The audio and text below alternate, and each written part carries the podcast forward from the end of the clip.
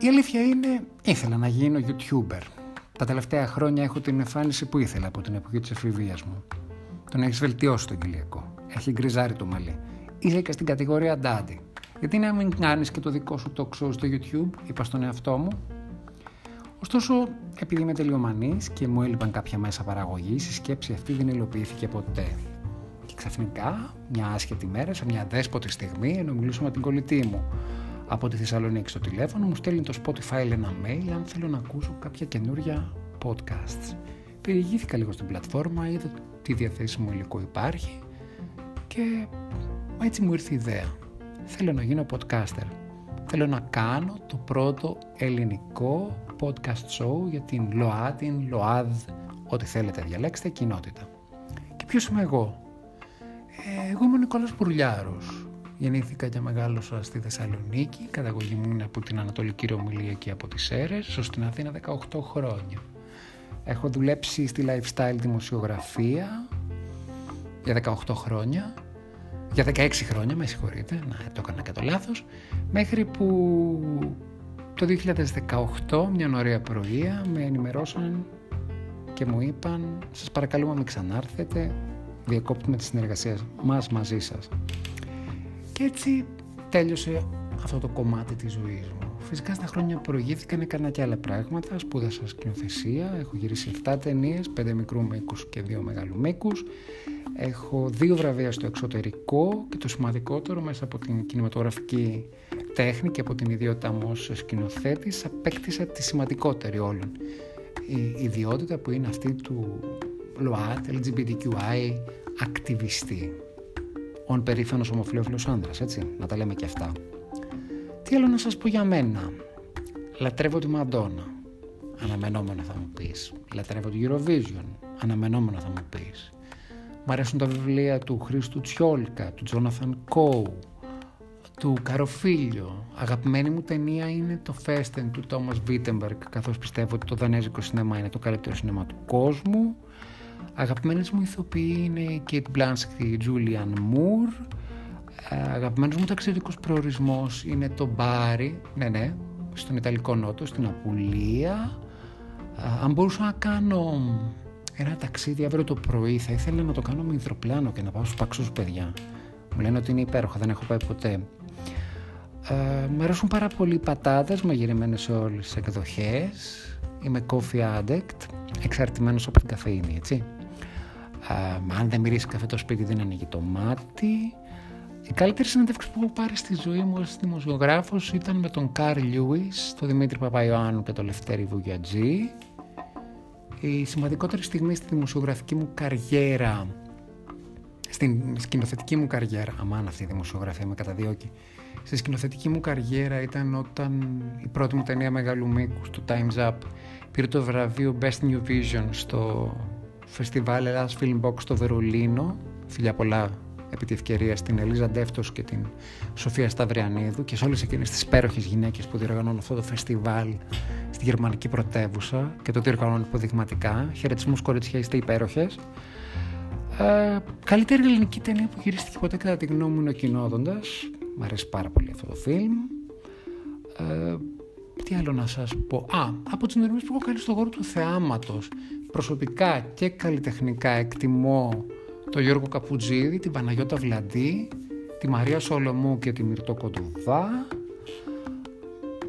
Τρία αγαπημένα μου ρητά τα οποία τα συναντώ, πολύ, τα, τα οποία τα συναντώ και τα εξτομίζω πάρα πολύ στη ζωή μου είναι «Δεν κλαίμε ποτέ πάνω από το χειμένο γάλα», «Πρόσεξε τι εύχεσαι γιατί μπορεί να συμβεί και ότι δεν σε σκοτώνει σε κάνει πιο δυνατό». Αυτά. Ε, ίσως θα πρέπει να βάλω μια τελεία τώρα εδώ έτσι γιατί μιλάω πάρα πολλά και μιλάω και πάρα πολύ για μένα και δεν είναι καλό. Ίσως ε, θα έχουμε μια ευκαιρία να χτίσουμε μια διαδραστική σχέση, να μάθετε και πράγματα εσείς κάνοντα κάνοντας μου ερωτήσεις, μπορείτε να μου στείλετε μηνύματα συγγραφημένα στο voicemail που παρέχει η πλατφόρμα. Ε, θα σας δώσω και το social media μου παρακάτω για να έχουμε και έτσι μια πιο ευρύτερη ε, επικοινωνία. Επί του παρόντος αυτό μπορώ να σας πω είναι ότι το Νικόλας Πουλιάρος Podcast Show Ε, θα έχει ΛΟΑΤ θεματολογία, με χιούμορ, με συγκίνηση, με ανθρωπιά, χωρίς παροπίδες φυσικά. Ε, θα προσπαθήσω να κάνουμε και μερικές συνεντεύξεις. Φυσικά και θα ήθελα μια συνεντεύξη με τη Μαντόνα ή με τον πρωθυπουργό της Ιρλανδίας, τον Λέο Βάρατκερ, ο οποίος είναι ένας περίφημος γκέι άντρας. Ε, αλλά σιγά μη συμβεί. Και με την Έλληνα Παπαρίζου να σας πω την αλήθεια θα ήθελα να κάνω μια συνέντευξη. Την έχω γνωρίσει στην Ελλάδα, είναι φοβερή τύπησα. Αλλά αυτή τη φορά θα ήθελα να μιλήσουμε λίγο για το περιβόητο σουηδικό μοντέλο το οποίο έχει έρθει πολύ στην επικαιρότητα. Σας υπόσχομαι ότι θα προσπαθήσω, δεν ξέρω αν θα τα καταφέρω. Προς το παρόν να βάλω μια τελεία, να βάλουμε λίγο μουσική και επανέρχομαι δρυμύτερος.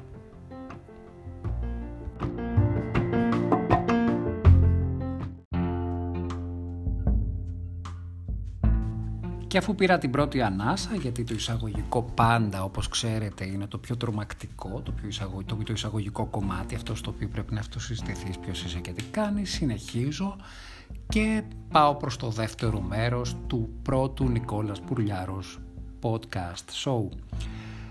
Ε, είμαστε αισίως την 31η μέρα καραντίνας λόγω κορονοϊού Σιγά σιγά βλέπουμε φως στο τούνελ και περιμένουμε την άρση των περιοριστικών μέτρων ελπίζοντας σταδιακά ότι θα καταφέρουμε να πάρουμε τη ζωή μας πίσω.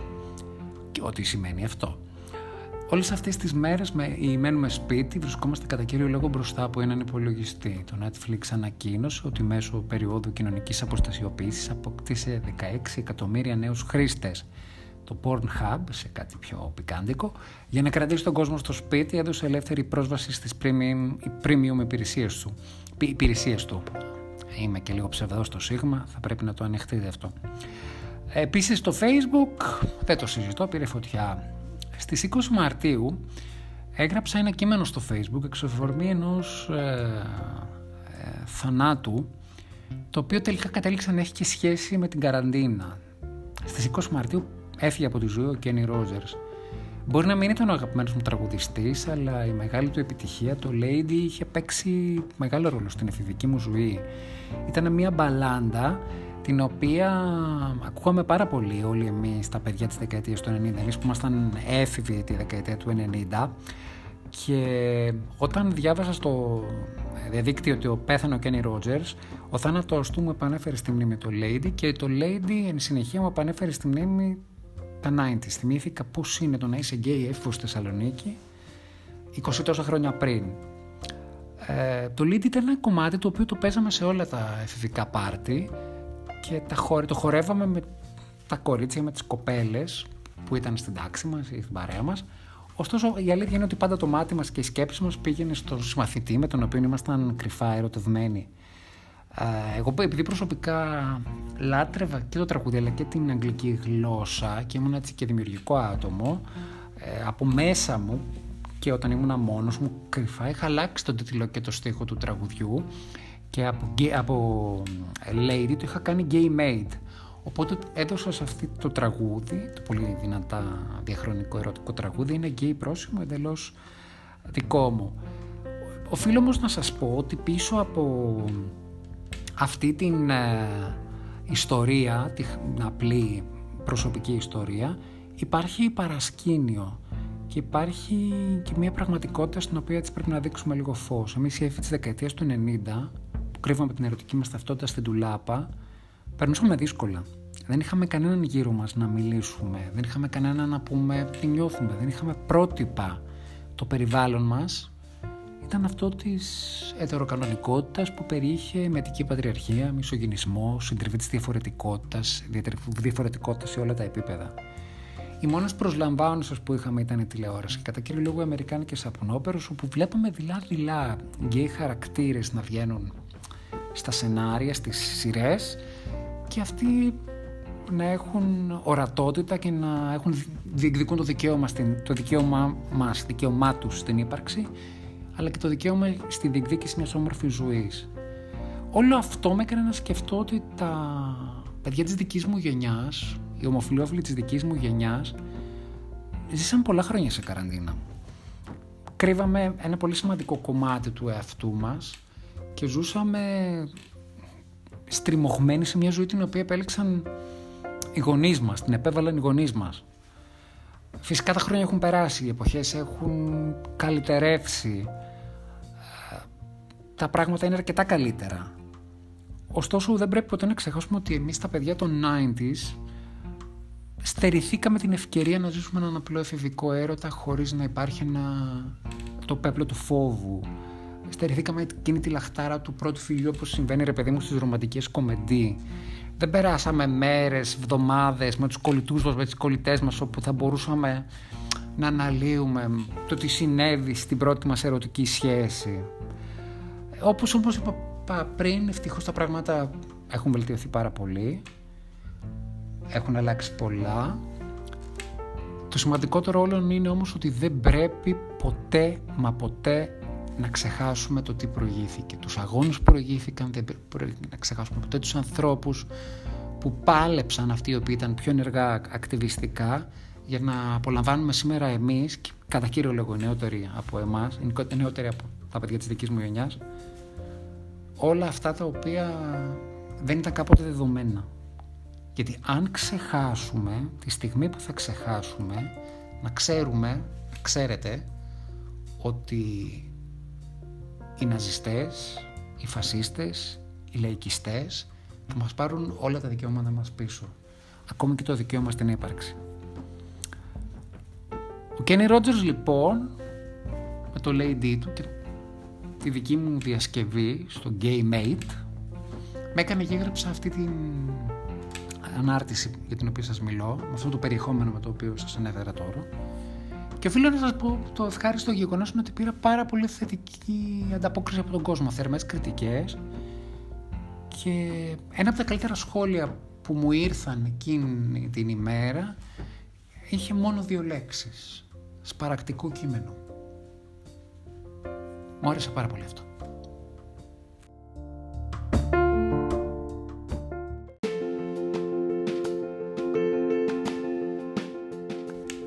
22 Απριλίου, πρώτο Νικόλας Πουρλιάρος podcast show και έχω την ελπίδα ότι θα πάει περίφημα διότι σήμερα γενέθλια μια καλή μου φίλη, η Σοφία Ηρακλήδου. Χρόνια πολλά Σοφακή, σ' αγαπώ πάρα πολύ και το ξέρεις. Ε, με τη Σοφία, όπως και με όλους μου τους φίλους, με συνδέουν διάφορες ιστορίες με πάρα πολύ γέλιο. Φυσικά δεν θα σας απαριθμίσω γιατί οι περισσότερες είναι ακατάλληλες, είναι μόνο για την παρέα μας. Ακατάλληλες εννοώ δεν τις βγάζουμε παρά έξω, τις κρατάμε μόνο στο, στο δικό μας κύκλο. Ε, εν συντομία μπορώ να θυμηθώ δύο έτσι, περιστατικά με τη Σοφία με την οποία έχουμε περάσει πάρα πολύ ιδιαίτερα. Ήταν όταν με πήρε ένα βράδυ, σε μια βραδιά που δεν ήμουν καθόλου καλά για δικά μου ζητήματα και την άκουσα ενθουσιασμένη από την άλλη πλευρά να μου λέει τα κατάφερα, τα κατάφερα. Πήρα το Β2 στα Ιταλικά. Ε, ήμουν ο καθηγητής της Σοφίας στα Ιταλικά της και μελετούσαμε παρέα. Και την προετοίμαζα για να πάει να δώσει εξετάσεις για το ε, επίπεδο Β, το οποίο είχε διαβάθμιση Β1, Β2. Και ενώ ήταν στόχος μας να πάρει το Β1, τελικά κατάφερε να πήρε το Β2. Ήταν ενθουσιασμένη, σαν παιδί που πήρε το δώρο που ήθελε πάρα πολύ καιρό και αυτή η ένταση της ε, φωνής της και αυτή η θέρμη έτσι, συναισθηματική με έκαναν και ξεπέρασα εκείνη τη στιγμή το πρόβλημα το οποίο είχα και χάρηκα τόσο πολύ κι εγώ ίδιος. Αφού του κλείσαμε το τηλέφωνο, άρχισα να χορεύω σαν τρελός. Ήταν πολύ ωραία στιγμή.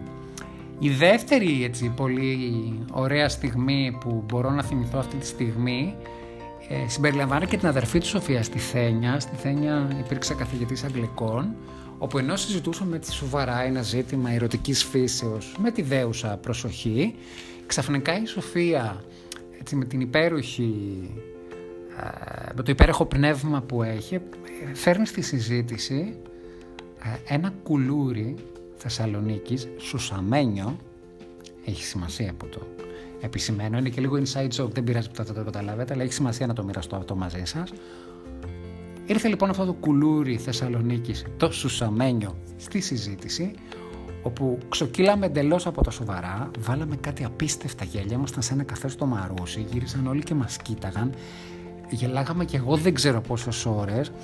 Ήταν τόσο όμορφη στιγμή, νομίζω ότι και η Φένια την έχει αναγάγει κάπως έτσι αλλά ήταν ε, ένα κομμάτι έτσι, που στηριλάτησε της σχέσης και των τριών μέσα στο με τη Θένια, όπως σας είπα, είναι αδερφές, είναι υπέ, οι δύο υπέροχα πλάσματα, δύο αγαπημένα μου πλάσματα, Ωστόσο, σε εστιάσουμε σήμερα στη Σοφία που έχει τα γενέθλιά της. Να της πω πάλι χρόνια πολλά. Ε, αυτό το podcast είναι το δώρο μου για αυτήν γιατί δεν μπορούμε να βρεθούμε, δεν, δεν μένουμε πάρα πολύ κοντά. Και το πιο ωραίο πράγμα από όλα είναι ότι απόψε θα τις κάνουμε house party, θα βρεθούμε στο Zoom σε αυτήν την υπέροχη πλατφόρμα οι, οι φίλοι για να γλεντήσουμε τα γενέθλια για το σοφάκι γιατί στο, τα γενέθλιά της γιατί το σοφάκι είναι πολύτιμος άνθρωπος και το αγαπάμε πάρα μα πάρα πολύ. House party λοιπόν για το σοφάκι.